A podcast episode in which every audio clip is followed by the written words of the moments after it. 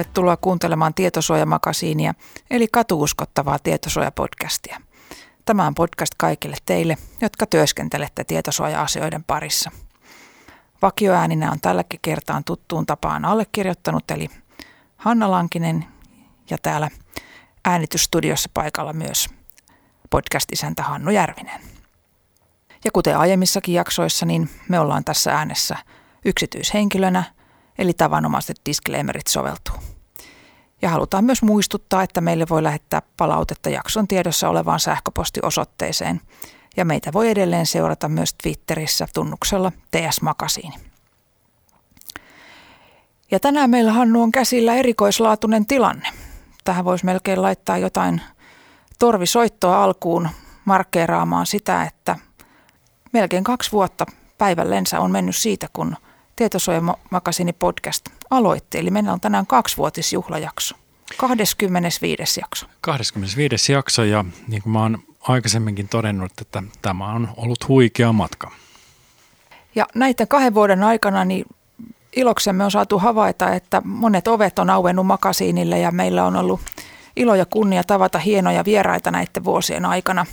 Kaikkiaan jo lähes kymmenen kappaletta ja muun muassa kumpikin – tietosuojavaltuutettu on ollut tässä joukossa mukana ja toivotaan tietysti, että mahdollisuudet keskustella kiinnostavien henkilöiden kanssa niin jatkuu meillä edelleen. Niin, ehkä se ei ihan näin oltu ajateltu, että tapaisimme myöskin ulkopuolisia ja keskustelisimme heidän kanssaan, mutta se on ollut kyllä mun mielestä positiivinen asia, että olemme saaneet tavata erilaisia ihmisiä aika monenlaisista asioista me ollaan täällä keskusteltu. Ollaan jopa vainajien yksityisyyden suojasta ja tekoälystä ja kyberturvallisuudesta lähtien saatu asiantuntijapuheenvuoroja ja varmasti oma osaaminenkin on tässä ja näkökulma laajentunut näihin tietosuoja-asioihin.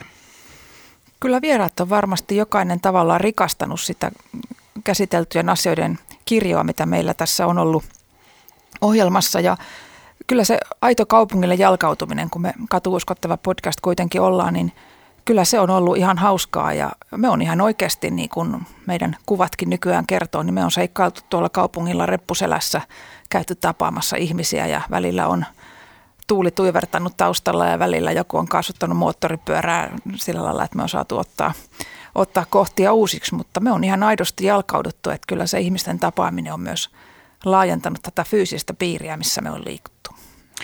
Ja hienosti ihmiset on ottanut meitä vastaan, eli kiitokset vielä minunkin puolesta kaikille, jotka ovat osallistuneet tämän Underground-ohjelman tekemiseen.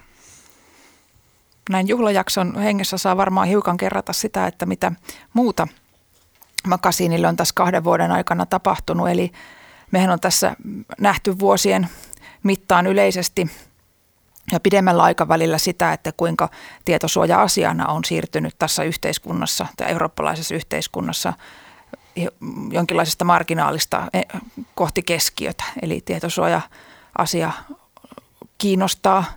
Se on monella tapaa tärkeä monilla foorumeilla esillä. Ja vaikka viimeistään tämä sinänsä surullinen vastaamotapaus, niin, niin oli ehkä semmoinen, mikä se teki tietosuojasta suurellekin yleisölle tuttua, niin, niin me ollaan – yleisesti tunnetun asian äärellä. Ja Makasinillehän tämä on tarkoittanut sitä, että me ollaan oltu myös radiosoitossa, eli kun Hakkeriradio aloitti toimintansa, niin meidän jaksoja sai kuunnella siellä ja mikä se olikaan Hannu viimeisin aluevaltaus täällä mediapuolella? Joo, minä huomasin, että pyytämättä yllätyksenä Tietosuojan makasiini on lisätty myöskin Sanoma Media Finlandin Supla-alustalle. Eli löydymme nyt sieltäkin. Eli yhä moninaisemmat ovat ne kanavat, mistä makasiinia voi kuunnella. Ei pitäisi olla ainakaan, ainakaan siitä kiinni. Mutta miten tuota korona-aika, luuletko, että se on vaikuttanut jotenkin makasiinin kuunteluun tai ylipäänsä podcastien tekemiseen? No podcastien määrähän on tietysti räjähtänyt ja, ja varmasti niin kuin syynä on se, että kaikilla keski-ikäisillä on niin polttava tarve tehdä puhdetöitä kotona ja äänittää podcasteja. Mehän aloitettiin ennen tätä korona-ajan podcast-hypeä, eli sillä tavalla me ollaan nähty ehkä monet puolet tästä, tästä asiasta. Niin ja mä ehkä sanoisin niin, että jos ajatellaan vaikka tätä korona-aikaa, mikä on sitten itse kunkin meistä enemmän tai vähemmän siirtänyt tekemään kotona töitä ja ne sosiaaliset ammatilliset piirit niin ovat ehkä vähentyneet ja, ja sähköistyneet, niin mä haluaisin uskoa, että, että tämä makasiini on ollut jonkinlaista tämmöistä vertaistukea tarjoava, tarjoava juttu kaikille meille, ketkä tehdään tätä tietosuojatyötä, mikä ajoittain saattaa tuntua ehkä yksinäiseltä ammattialalta tai yksinäiseltä työltä, että varmaan se, että on voinut, voinut meitä kuunnella, niin se on ollut, ollut tämmöinen ikkuna tähän tietosuojatekemiseen ja toivottavasti me on onnistuttu olemaan myös jonkinlainen ajankuva tämän tietosuoja realityn kautta, että, että jos vaikka meidän jaksoja sitten joku historiankirjoitus lukee, niin varmaan tästä saa ihan hyvän kuva, että, että millainen raaman kaari tässä tietosuojassa piirtyy. Kyllä mä luulen, että tämä on ihan hyvää materiaalia tuonne kansallisarkistoon. Ja täytyy muistaa, että välttämättä kun tästä muutama sukupolvi mennään eteenpäin, niin tietosuoja-asetuksen soveltamisen alkamisesta ei löydy paljon muuta historiankirjoista kuin tietosuojan makasiinin MP3-muotoon tallennetut jaksot. Meidän on ihan pakko fiilistellä hiukan tässä ja muistella näitä, koska makasiinin tekeminen on ollut hauskaa, mutta miten, jos Hannu joku kysyy sulta, että mikä on ollut mieleenpainuva hetki tämän podcastin tekemisessä, niin mitä heittäisit noin lonkalta? Minkä muistat sitten vanhana kikkustuolissa? No kyllähän tässä oikeastaan kaksi tapahtumaa ja tulee niin kuin ylitse muiden ja ne tietyllä tapaa liittyy toisiinsa. Ensimmäisen vuoden jouluna ehdotit, että pitää saada joulukuvailma ja sehän oli se jakso, missä sul, sinulla oli myöskin näitä teorioita tästä Broken Windowsista ja se herätti kaikenlaista somekeskustelua ynnä muuta. Se jo yksinään oli hieno kokemus, mutta sitten sen, sen lisäksi sinulla oli tämmöinen joulukuvailma, josta en saanut mitään etukäteen tietoa. Se, se tuli täysin yllätyksenä ja, ja tota, se tietysti jäi mieleen ja yllätyin iloisesti, kun halusit myös seuraavana vuonna toistaa tämän saman joulukuvailman eri tarinalla tietysti, mutta siitäkään en saanut sitten etukäteen mitään tietoa, niin jotenkin mä luulen, että makasiinista jää minulle ainakin mieleen nämä joulukuvailmat. Onkohan se niin, että ei kahta ilman kolmatta? Tässä pitää käynnistää keskustelut siitä, kumpi tekee tulevan joulun joulukuvailman. Mutta ehkä mä yritän itsekin vastata tähän omaan kysymykseeni, koska mäkin jäin miettimään, että – mitä, mitä on erityisesti mielen päällä ja kyllä varmaan se kaupungille jalkautuminen. Ja ensimmäisen kerran, kun me jalkauduttiin, niin sehän tapahtuu jaksossa kaksi, jolla me mentiin kauppakeskus Rediin. Siellä oli alkamassa silloin Big Brother-ohjelman kuvaukset ja Hannu sai loistavan idean, että se on mitä parhain paikka tallentaa kameravalvontaa käsittelevä jakso. Ja se oli aika jännää, se oli meidän toinen jakso, me oltiin ihan untovikkoja tässä nauhoittamishommassa tässä puhetyössä niin sanotusti. Ja mä mietin, että kun me mennään kauppakeskukseen kaikkien näiden meidän teknisten laitteiden kanssa, niin, niin tuleekohan jengi niin huutelemaan siihen jotain häiriköimään ja kyselemään ja tuleeko vartiointiliikkeen miehet siirtämään meidät sieltä kohteliasti ulkotiloihin. Mutta olin väärässä. Kukaan ei kiinnittänyt meihin mitään huomiota, eli maailma oli, aika oli selvästi kypsä tämmöiselle poddaamiselle, mikä tapahtuu avoimessa kaupunkitilassa. Ja me saatiin olla ihan rauhassa ja toista tuntia siellä jutusteltiin. Silloin mä ajattelin, että tosiaan tietosuojassakin aika on mennyt siihen, että voi tehdä tällaista, tällaista tota, vapaata, ollaanko me nyt ohjelma vai miksi että pitäisi kutsua? Niin, mä ehkä luulen, että tässä on myöskin erällä tavalla taustalla se, että meidänlaisia influenssereita pyörii tuolla kauppakeskuksessa muutenkin, niin meihin ei kiinnitetty hirveästi huomiota sitten.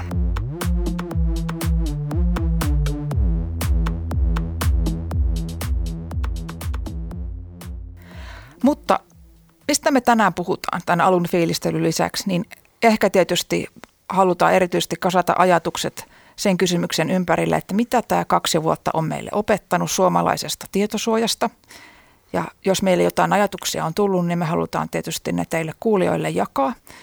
Ja ennustaminen tulevasta niin on tietysti vaarallista ja ei toivottavaa ja jälkiviisaus aina helpompaa, mutta jos jotenkin näitä ajatuksia haluaa kasata yhteen, niin nyt voisi olla juhlajakson kunniaksi se aika ja ehkä aloitetaan noista tietosuojavaltuutetun ratkaisuista. Eli jos haluaa hiukan otsikotasolla sanoa, että mitkä teemat meillä on pyörinyt, niin jos meitä olette kuunnellut, niin tiedätte, että me on käyty läpi Euroopan tietosuojaneuvoston ohjeita paljon, kansallisen tietosuojaviranomaisen ratkaisuja ja jossain määrin myös sitten kansallisia viranomaisohjeistuksia tai ohjeluonnoksia myös. Ja noi tietosuojavaltuutetun ratkaisut, onko ne sitten sisältänyt näitä hallinnollisia seuraamusmaksuja tai muita, niin niitä kun ajatuksella miettii, niin mä pystyin löytämään kuusi tämmöistä teemaa, mitkä nyt niissä ainakin nousee. Ja nämä voi tässä luetella, koska ne on varmasti hyödyllistä jokaisen, jokaisen tietosuoja-ihmisen tietää. Eli ensimmäisenä ehdottomasti niissä ratkaisuissa nousee informoinnin ja avoimuuden tärkeys esille. Eli tietosuojassahan on pitkään puhuttu jonkinlaisena yleisenä periaatteena tästä tiedon tasapainosta, että, että se mitä rekisterinpitäjä ihmisestä tietää, niin se pitäisi olla jotenkin tasapainossa sen kanssa, että mitä tietoa ihmisellä itsellään on siitä, että minkälaista henkilötietojen käsittelyä tämä rekisterinpitäjä häneen kohdistaa. Ja tämä tiedon tasapainohan toteutuu osittain vaikka niin sanotun tarkastusoikeuden kautta. Se toteutuu myös tietosuojaselosteiden kautta – ja kaikenlaisten muiden viestien kautta, mitä rekisterinpitäjä rekisteröidylle lähettää. Eli tämä, tätä on näissä kansallisen viranomaisen ratkaisuissa painotettu. Eikä se toki ole yhtään yllättävää, koska jos kuuntelee vaikka sen meidän jakson 16, missä tietosuojavaltuutettu Anu Talus oli vieraana, niin siinä jakson loppupuolellahan me kysyttiin häneltä, että jos hänellä olisi yksi toive suomalaisille rekisterinpitäjille, niin mikä se olisi. Ja hän vastasi korostamalla tätä avoimuuden tärkeyttä. Eli se on ilman muuta asia, minkä myös viranomainen on useissa eri yhteyksissä tuonut selkeästi esille. No informoinnin ohella sitten näissä ratkaisuissa korostuu tämä osoitusvelvollisuuden toteuttaminen. Eli niistä voi useista löytää mainintoja siitä, että, että asioita pitää kyetä osoittamaan vaikkapa tietynlaisilla asiakirjoilla, dokumenteilla, jotka on ajantasaisia ja päivättyjä ja näin. Eli tämä niin sanottu tietosuojahallinto, minkä tietosuoja-asetus uutena toi, niin kyllä myös sen perään on käytännössä kysytty. Ja jo aiemmissa jaksoissa meillä on ollut puhetta siitä, että nämä vaikutusten arvioinnit näyttää olevan yksi hyvin keskeinen mekanismi, millä viranomainen lähestyy asioita erilaisissa tilanteissa, muun muassa selvityspyyntötilanteissa. Eli sehän on tiedetty ja on osattu varmasti ennakoida, että, että bioja ja D-bioja täytyy oikeasti tehdä, mutta myös tälle on tullut todellinen tarve selvästi. Ja sitten jos hiukan vielä menee enemmän syvälle siihen substanssisisältöön, niin kyllähän se henkilötietojen käsittelyn oikeusperuste on äärimmäisen olennainen asia ja sen oikeanlainen valinta. Ja, ja me on näissä kansallisissa ratkaisuissa saatu lukea myös esimerkiksi siitä, että sitä sopimusta pitää tulkita, tulkita niin kuin kapeasti henkilötietojen käsittelyperusteena siinä mielessä, että, että sen sopimuksen piiriin ei pidä laittaa asioita, mitkä eivät oikeasti sen sopimussuhteen niin kuin hoitamiseen tai toteuttamiseen kuulu. Tarpeellisuusvaatimus tärkeä ja sitten tietysti jos oikeutetusta edusta puhutaan, niin se tarve tehdä intressipunninta ja tarve tehdä se oikealla ja riittävän kattavalla tavalla, niin se on tullut selvästi esille. Ja kun mä ole tuohon itselleni listaan laitoin, niin mulle tuli jotenkin heti mieleen, että, että jos tästä pitäisi niin tietosuoja-asetuksesta sitten osoittaa yksi artikla, että mihin, minkä ympärille hyvin moni asia kiertyy, niin kyllähän se on ehdottomasti se vitosartikla. Ja se on semmoinen nyt mun vinkki kaikille kuulijoille, että, että jos niin kuin yhden artiklan tietosuoja-asetuksesta ottaisi sillä tavoin haltuun, että osaisi vaikka sen unissaan ja ymmärtäisi, mitä se tarkoittaa, niin varmaan se olisi se vitosartikla, tai sen minä ainakin valitsisin. Kaikki muutkin artiklat on tärkeitä, mutta kyllä, kyllä niin kuin siihen vitosartiklaan on leivottu niin paljon asiaa ja niin paljon sitä tietosuojan traditiota, että, että kenenkään ei ainakaan kannata sitä, sitä sivuttaa Ootko Hannu itse tykästynyt vitosartiklaan? Kyllä se on mun suosikki, ehdottomasti. Hyvä. Mutta sitten tätä podcastia kun on tehty, niin tietysti yksi semmoinen realiteetti on se, että me on operoitu julkisesti saatavilla olevan tiedon pohjalta, eli me ei ole ainakaan toistaiseksi lähetty siihen, että me oltaisiin nimenomaisesti esimerkiksi asiakirjapyynnöillä hankittu tietoja vaikkapa tuomioistuimesta tai viranomaiselta, että me on operoitu sillä tiedolla, mistä viranomaiset ovat itsenäisesti tiedottaneet. Ja tietysti tämä onkin kiinnostava kysymys, että mistä sitten itse asiassa on viranomaiset tiedottaneet ja mistä ei. Ja, ja se, että jos haluaa tämmöistä ajankuvaa ja kokonaiskuvaa tietosuojasta luoda, niin siinä on aina se tietty pieni epävarmuustekijä, kun ymmärrämme, että, että jotain on voinut jäädä piiloonkin sen vuoksi, että siitä ei ole julkista tiedottamista tehty. Ja sitten tietysti tuo asioiden lain, lainvoimaisuus on sellainen asia, mitä tässä käytännön jutustelussa aina joskus tulee, tulee miettineeksi, että olisi tietysti hirveän kiva, jos tietäisi, että onko joku yksittäinen päätös saanut jo lainvoiman vai ei, mutta sehän on sellainen asia, mistä ei tällä hetkellä julkaista mitään ajantasasta tietoa, eli se, se jäisi sitten varmaan käytännössä sen varaan, että pitäisi, pitäisi hallintotuomioistuimiin kysellä ja tiedustella, että onko ratkaisuista valitettu sinne. Mutta oletan, että tämän asian kanssa painii moni muukin ja ehkä yksi, yksi semmoinen tietosuojan ammattikunnan toive saattaisi olla se, että olisi, olisi mukava tietää, että onko näillä päätöksillä lainvoima. Joo, tämä on tietysti käytännön toimijan toive, mutta jos miettii nyt sitten vaikka yleisiä riita-asioita ynnä muuta, niin kyllähän se aika tyypillistä on, että sitten soitellaan käräjäoikeuteen ja kysytään, että onko päätös lainvoimainen vai ei. Eli ei tässä niin sanotusti tietosuoja-asiat ole millään tavalla erityispoikkeuksena.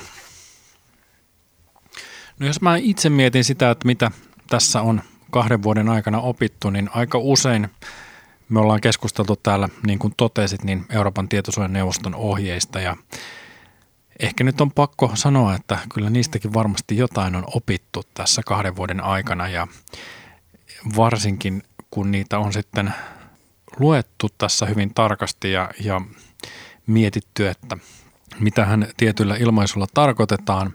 Ja kyllähän me ollaan vähän ehkä esitetty kritiikkiäkin niiden pituuden ja yksityiskohtaisuuden takia, mutta ehkä meidän pitää nyt tässä katsoa positiivisesti, että nyt sitä varmasti sitä ohjeistusta tulee. Ehkä tulevaisuudessa hieman se määrä tulee laskemaan. Eli eräällä tavalla tässä meidän jokaisen niin kuin ymmärrettävä, että tätä, tätä lainsäädäntöä nyt sitten kehitetään juuri meidän elinaikana ja, ja tietyllä tapaa miettiä positiivisia näkökulmia tähän, tähän ohjetulvaan. No tietysti se on ehkä myöskin oman, oman työn kannalta niin edellyttänyt, että kun näihin tutustuu, että niille varaa sitä aikaa. Ja ehkä nyt tässä kahden vuoden aikana on oppinut sen, että, että niitä ei noin vaan voi sivuuttaa ja ajatella, että, että niitä voi sitten myöhemmin lukea, koska jos nyt lukee näitä tietosuojavaltuutetun julkisiakin päätöksiä, niin siellähän viitataan jo näihin ohjeisiin ja, ja suosituksiin, joten ne vaikuttaa olevan aika keskeisellä sijalla sitten näissä tulkinnoissa – ja tietysti on myöskin oppinut sen, että mikäli Euroopan tietosuojaneuvosto pyytää kommentteja ynnä muuta, niin, niin tuntuu, että aika vähän ne tuntuu vaikuttavan sitten siihen lopulliseen sisältöön. Eli on huomannut, että erilaiset etujärjestöt vaatii tai laatii hyvinkin kattavia asiakirjoja ja, ja kommenttiluonnoksia näihin, tota, tai kommentteja näihin tota, Euroopan tietosuojaneuvoston ehdotuksiin, mutta sitten kun katsoo sitä lopullista paperia, niin, niin sitä ei sitten paljon, paljon muutoksia sinne ei ole tullut. Ja ehkä semmoinen, miten mä toivoisin vanhana Word, Wordin markup-toiminnon käyttäjänä, niin olisi tosi hienoa, että jos aina silloin kun tulee se lopullinen ohi, niin saisi sen markup-version siitä, että mitä muutoksia sinne on tullut, niin sitten ei niitä tarvitsisi hirveästi etsiä. Ja ehkä se olisi selvempää kanssa se, että suurelle yleisölle, että mitä muutoksia sitten lopullisessa käsittelyssä on otettu huomioon. Me on aiemmissa jaksoissa puhuttu tietosuojatyön käytännön haasteista ja sä oot Hannu erityisesti korostanut sitä käytännön kokemuksiesi perustuen, että se itsensä ajan tasalla pitäminen ja se tiedon hankkiminen on sinänsä niin kuin haasteellinen rasti, että, että kun materiaalia on paljon, sitä tulee usein ja se on pitkää ja, ja välillä se vaatii, vaatii niin kuin pureskelua ja perehtymistä, niin, niin tämä, että niin kuin sanoit, niin kukaan ei voi näitä ohjeita sivuttaa, niin se on varmaan sellainen asia, että siihen täytyy itse kunkin löytää semmoinen tarkoituksenmukainen mekanismi, että miten siinä päivittäisessä työssä, paljonko siihen tietosuojaan sitten onkaan aikaa, onko se oto, otorooli vai onko se kokopäiväinen työ ja onko kollegoita vai onko, onko itsenäinen purtaja, niin siihen on varmaan niin kuin tosi tärkeää löytää se mekanismi, että pystyy niihin perehtymään ja ne ottamaan haltuun – koska jos tätä ei tee, niin voi tulla paitsi tiedollista käppiä, niin myös semmoista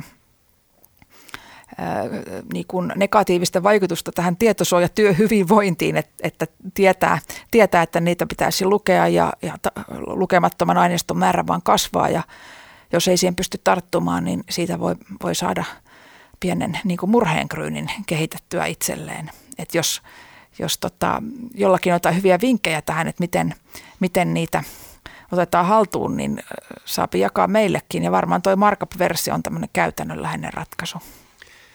Niin, ja olen myöskin kuullut sitä, että kun nykyään nämä PDF-lukuohjelmat mahdollistaa sen, että voi laittaa semmoisen koneäänen siellä puhumaan sitä dokumenttia, niin ilmeisesti sitäkin jotkut käyttäjä laittaa iltasella ennen nukkumaan menoa kuulokkeisiin soimaan EDPP viimeisimmät ohjeet. Itse en ole tätä vielä kokeillut, mutta tota, ehkä sekin tulee tässä vielä eteen.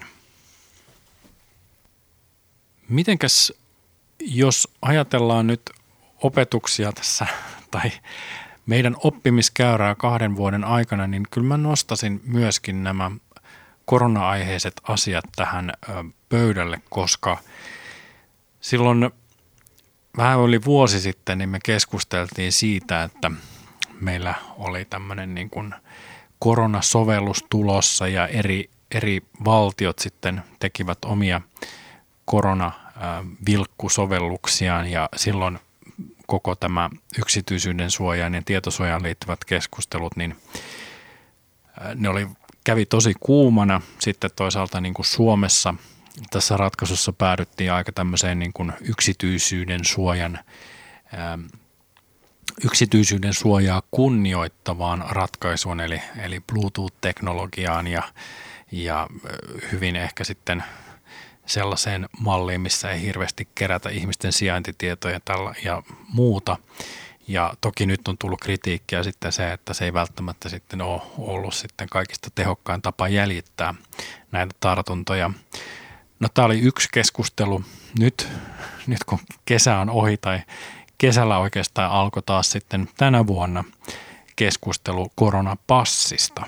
Eli voiko, voidaanko sitten tämmöistä sovellusta käyttää ää, sitten siihen, että ihmiset pääsee ravintoloihin ja tapahtumiin ynnä muuta, niin sekin on tietysti nostanut kaikenlaista tietosuojakeskustelua ja, ja jotenkin mun mielestä tuntuu, että me ei olla ehkä ihan viimeisessä keskustelussa, että varmasti me tullaan näkemään tämmöisiä sovellus, sovelluskeskusteluja ja ylipäätänsä tämmöisiä teemoja, jotka on niin kuin suoraan ihmisten jokapäiväisessä elämässä ja, ja miten eri valtiot sitten suhtautuu siihen, niin se on varmaan se, se trendi, mitä me tullaan näkemään.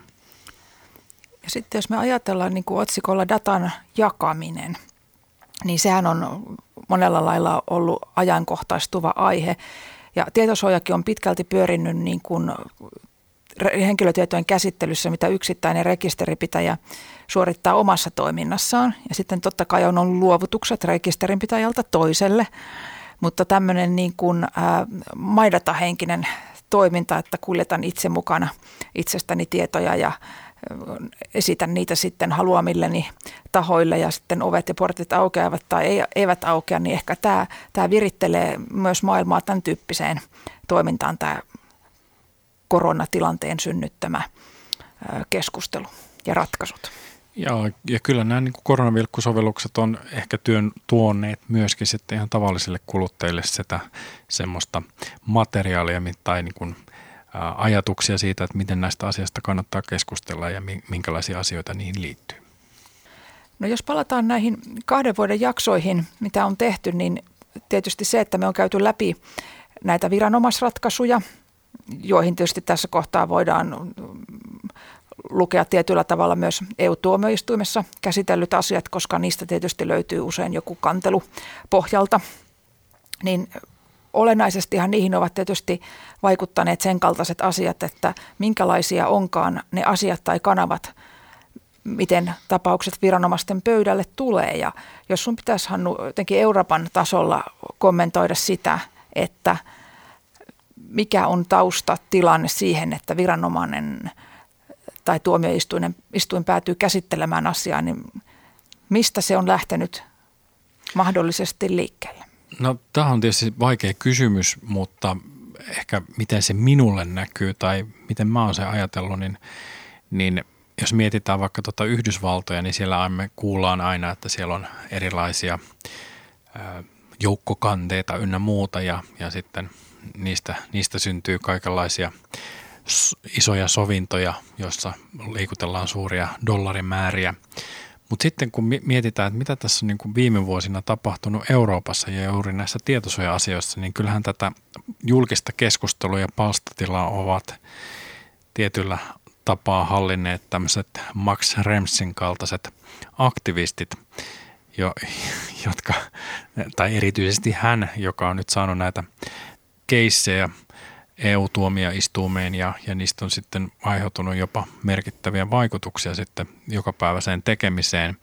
Ja käsittääkseni esimerkiksi tässä Amazonin viime aikoina uutisoidussa sakkokeisissä on myöskin taustalla tämmöinen niin kansalaisjärjestö, joka on niin kuin sen valituksen alullepanija, että voisiko tämä EU-malli olla sitten niin, että tämä on menossa tämmöistä aktivistimallia kohti? Tältä se on ainakin toistaiseksi näyttänyt. Jos sitten asiaa katsotaan kansallisesti, niin täällähän on jo aikana ennen tietosuoja-asetustakin ollut niin, että, että valtaosa tietosuojaviranomaisen käsittelemistä asioista on kansalaisten tekemiin yhteydenottoon ottoihin perustuvia. Eli kansalaisyhteydenotot on määrittänyt paljon sitä, mitä viranomainen on täällä käsitellyt ja viranoma, viranomaisen oma-aloitteisesti käynnistämät selvitykset tai tarkastukset niin ovat olleet niin kuin määrällisesti vähäisemmässä tai numeerisesti vähäisemmässä roolissa. Ja kyllähän niin kuin se monen rekisterinpitäjän käytännössäkin todeksi kokema asia, että, että asiakkaita kannattaa palvella myös tietosuoja-asioissa tai, tai muita rekisteröityjä, mikä heidän statuksensa sitten onkaan, niin kyllähän se on ihan totta. Ja se laadukkaan asiakaspalvelun merkitys korostuu varmaan jatkuvasti ja tulevina vuosina yhä enemmän, koska ihmiset on tiedostavampia. Ja varmasti on niin, että se kysymysten kirjo, mihin esimerkiksi asiakaspalveluhenkilöstön täytyy osata vastata ja mistä tietosuoja-ihmisten täytyy heitä kouluttaa, niin – se, se monipuolistuu. Et, et se ei välttämättä ole enää sitä, että miten voin, voin muuttaa sähköpostiosoitettani tai en halua suoramarkkinointia, vaan sieltä saattaa tulla paljon hienosuisempää kysymystä. Ja kyllä tähän rekisteröityjen tyytyväisenä pitämiseen kannattaa varmasti jatkossakin panostaa. Ja taisin jossain jaksossa sanoa jo aiemmin ääneen sen, että asiakaspalvelu ei kannata ulkoistaa tietosuojavaltuutetun toimiston puhelinneuvontaan, vaan kannattaa mieluummin palvella ja vastailla heille, heille itse, niin kaikki ovat varmasti tyytyväisempiä. Miten sä Hannu ajattelisit tämän ihmisten kohtaamisen, rekisteröityjen kohtaamisen merkityksen tietosuojatyössä? Se varmasti riippuu organisaatiosta ja siitä tavasta, miten esimerkiksi rekisteröityjen palveleminen on järjestetty, mutta jokainen tietosuoja-ihminen siihen muodossa tai toisessa törmään, niin onko sulla tähän liittyen kuulijoille jotain hyviä vinkkejä? Niin, kyllähän tämä on voidaan jopa puhua tämmöisestä tietosuojapsykologiasta. Eli se lienee tämmöinen uusi termi nyt tämän sinun äsken mainitsemasi tietosuojan realitin, realityn ää, lisäksi. Satuin kuuntelemaan tuossa semmoista lähetystä tai podcastia kuin Turvakäräjät ja siellä mietittiin kanssa sitä, että kun on näitä Facebookin, Facebookin tapaisia palveluita ja siellä ihmisten tilejä hakkeroidaan ja sitten kuluttajille on vaikeuksia saada niitä omia tilejään sitten takaisin käyttöön, niin siinä mun mielestä oli hyvä keskustelu siitä, että, että itse asiassa Facebookin tapaisella organisaatiolla, niin heillä ei ole hirveästi tarvetta niin sanotusti miellyttää niitä asiakkaita, koska heidän varsinainen niin kuin asiakaspohja tietysti koostuu niistä mainostajista. Ja se, että jos he käyttää sitten asiakkaisiin ja asiakkaiden pyyntöjen hoitamiseen yhtään aikaa ja selvittelemiseen, että onko se tili varastettu vai ei, niin se ei tuota heille yhtään mitään, koska ne, kun ne rahat tulee mainostajilta. Mutta ehkä tämä on niin kuin enemmän liittyy näihin sosiaalisen median verkostoihin ja, ja, ja mun mielestä se, niin kuin, se ei vois, voi olla niin kuin lähtökohta missään tämmöisessä muunlaisessa liiketoiminnassa.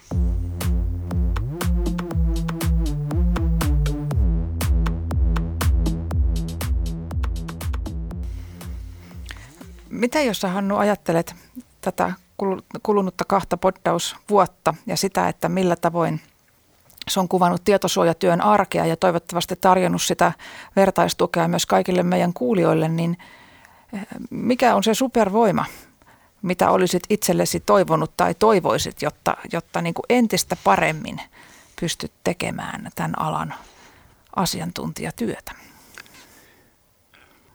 Tämä on varmaan joskus aikaisemminkin sanonut osittain samalla tavalla, mutta, mutta ehkä se on vielä nyt tässä kiteytynyt kahden vuoden kokemuksen jälkeen, että, että kyllä se supervoima on varmaan tuo viestintätaito.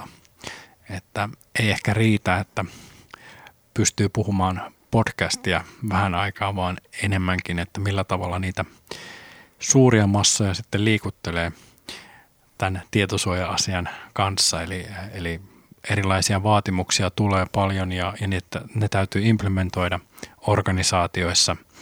Ja useimmiten tietosuoja-asiantuntijan keskeisin kyky, ainakin mun mielestä, on pystyä kertomaan niistä asioista positiivisesti, että ettei niin kuin tule sitten leimatuksi tämmöiseksi pahan ilman linnuksi, joka tuo, kertoo aina uusista vaatimuksista ja, ja toimenpiteistä, jotka ehkä vähentää sitten mahdollisuuksia tehdä jotain kivaa, mutta tämä on varmaan semmoinen asia, minkä kanssa jokainen asiantuntija tällä alalla painii. Jos tämä aihe teitä kiinnostaa, niin kannattaa ehkä palata kesän 2020 jaksoon, joka on julkaistu nyt muistivarasti sanottuna kesäkuussa, eli kesän 20 kesäjakso.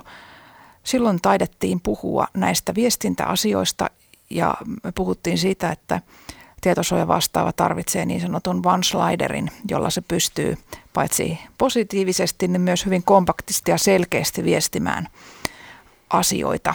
Siellä jaksossa oli paljon hyödyllistä tietoa tähän liittyen. Toki näissä viestintätaidossa auttaa, jos kerran kuukaudessa yrittää rakentaa jotain järkevää puhuttavaa tänne tallennetun median puolelle. Silloin viestiminen muuttuu arkipäiväisemmäksi. Kyllä.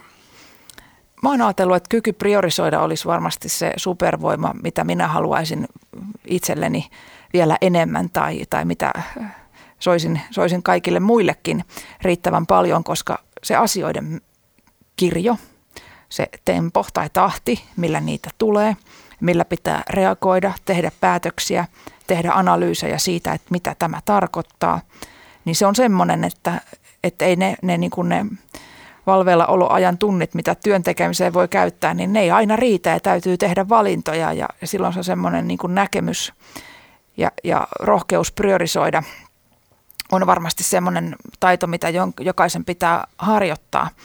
Ja tämähän on ollut ala, missä tämmöistä epävarmuutta on aina pitänyt kestää siinä mielessä, että, että on ollut paljon tulkinnanvaraisia asioita, joista ei ole ollut niin kuin varmaksi tiedossa, että mikä on se niin sanottu oikea ja mikä on se niin sanottu väärä. Eli on, on semmoisia avoimia tulkinnanvaraisia kysymyksiä ollut ja se, se leimaa tätä alaa varmasti jatkossa, koska teknologiat kehittyy ja, ja tiedon keräys- ja hyödyntämismuodot kehittyy.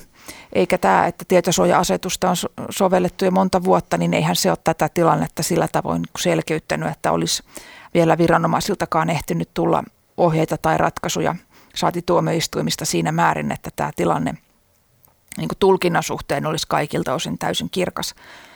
Ja mähän opin sulta sellaisen hienon käsitteen kuin resilienssi ja mä sanoisin ehkä, että toinen supervoima tämän priorisointikyvyn ohella niin voisi olla tietosuojan resilienssi kasvattaminen, mutta kun tämä resilienssi ei taida nyt olla meidän lanseeraama käsite toisin kuin tietosuoja reality ja tietosuoja psykologia, niin mikä oli tämän tausta? No ainakin tämmöinen kyberturvallisuuden asiantuntija Jarno Limnell on usein puhunut kyberresilienssistä, eli tietysti niin kuin sopeutumisesta sitten erinäisiin muuttuviin, muuttuviin oloihin. Ja mä jotenkin ajattelin, että kyllähän tämä resilienssi sopii myöskin tänne tietosuojapuolelle ja voidaan puhua sitten tietosuojan resilienssistä. Toki Limnell puhui tästä kyber hyökkäyksistä ja kyberpandemiasta, eli hänen ennustuksensa on, että näiden terveydellisten pandemioiden lisäksi kohta ollaan kyberpandemian keskellä ja siihen liittyen hän puhuu tästä resilienssistä, mutta, mutta kai se on semmoinen yleis, yleiskäsite, mitä voi sitten soveltaa myöskin tähän tietosuojaan. Eli tietosuoja reality, tietosuoja psykologia, tietosuoja resilienssi. Kyllä, tässä on tullut jo buzzwordeja koko syksyksi.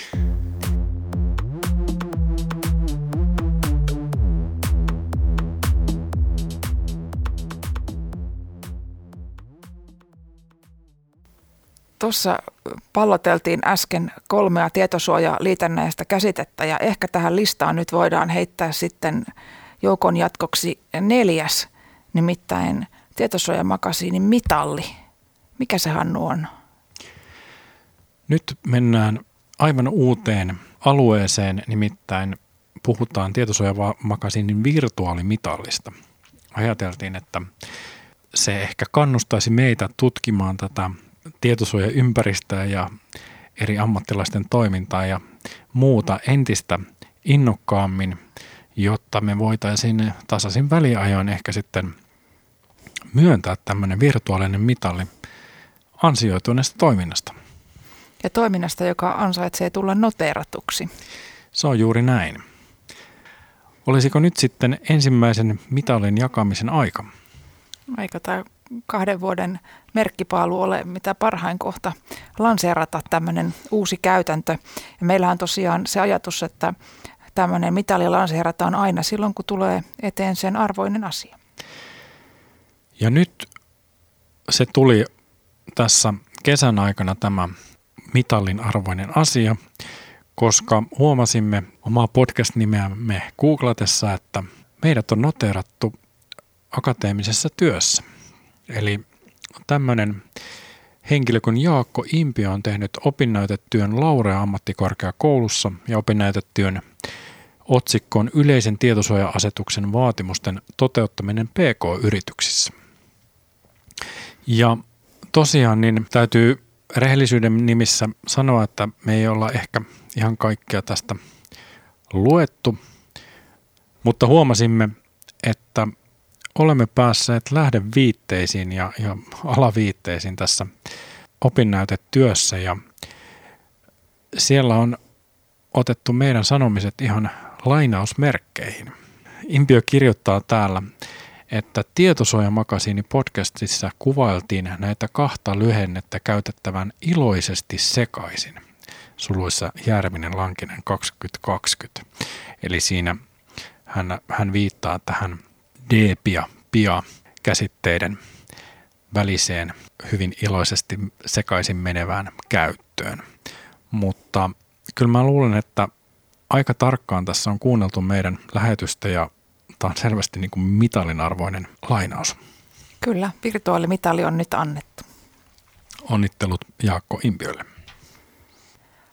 Tässä kahden vuoden aikana on muuten saatu aiemminkin huomata sitä, että tietosuojaa koskevien opinnäytetöiden määrä on lisääntynyt. Että oikeastaan tämä kirjallisuuden määrähän on aina semmoinen mielenkiintoinen asia, että, että minkälaisia oikeuslähteitä on, mihin työssä voi tukeutua, mutta opinnäytöitä näyttää tulevan tasasta tahtia. Meille saa mielellään vinkata kaikista mielenkiintoisista opinnäytetyöstä tai muusta akateemisesta materiaalista riippumatta siitä, onko sinne alaviitteisiin päätynyt, päätynyt tietosuojamakasiinin, tietosuojamakasiinin materiaalia, mutta ehkä tulevia mitaleita varten niin me ollaan kyllä kiinnostuneita.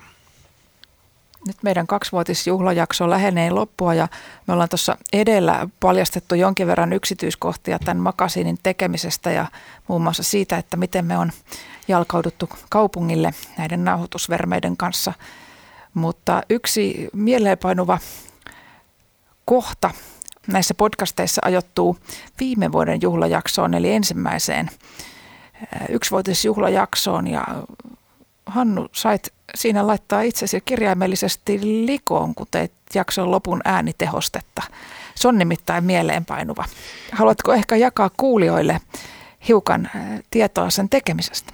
Voin, voin tietysti kertoa hieman taustoja, eli, eli siinä kuuluu tämmöinen champagnepullon poksahdus tai kuohuviinipullon poksahdus, koska se oli sinun toive, että täytyy saada tämmöinen ääniefekti ja ehkä voidaan nyt paljastaa, että se ei todellakaan tapahtunut siinä tilanteessa, vaan äänitystilanteessa, vaan se täytyi erikseen tämmöisellä field recording-tyyppisellä matkalla sitten tonne luonnon helmaan tehdä niin, että ostin useamman kuohuviinipullon ja aloin poksauttelemaan ja katsoin, että mistä tulee paras soundi ja mielestäni valitsin sen parhaimman soundin. Eipä siitä sitten enempää siitä matkasta. Mutta lopputulos on niin hieno, että olisi aivan sääli jättää soittamatta sitä uudestaan, niin eiköhän me nyt tehdä niin, että me kiitetään kuulijoita tästä kuluneesta kahdesta vuodesta ja todetaan, että tästä on hyvä jatkaa kolmanteen. Ja nyt teillä on mahdollisuus kuulla tämä ikimuistoinen paukahdus uudestaan. Laitetaan uudestaan soimaan.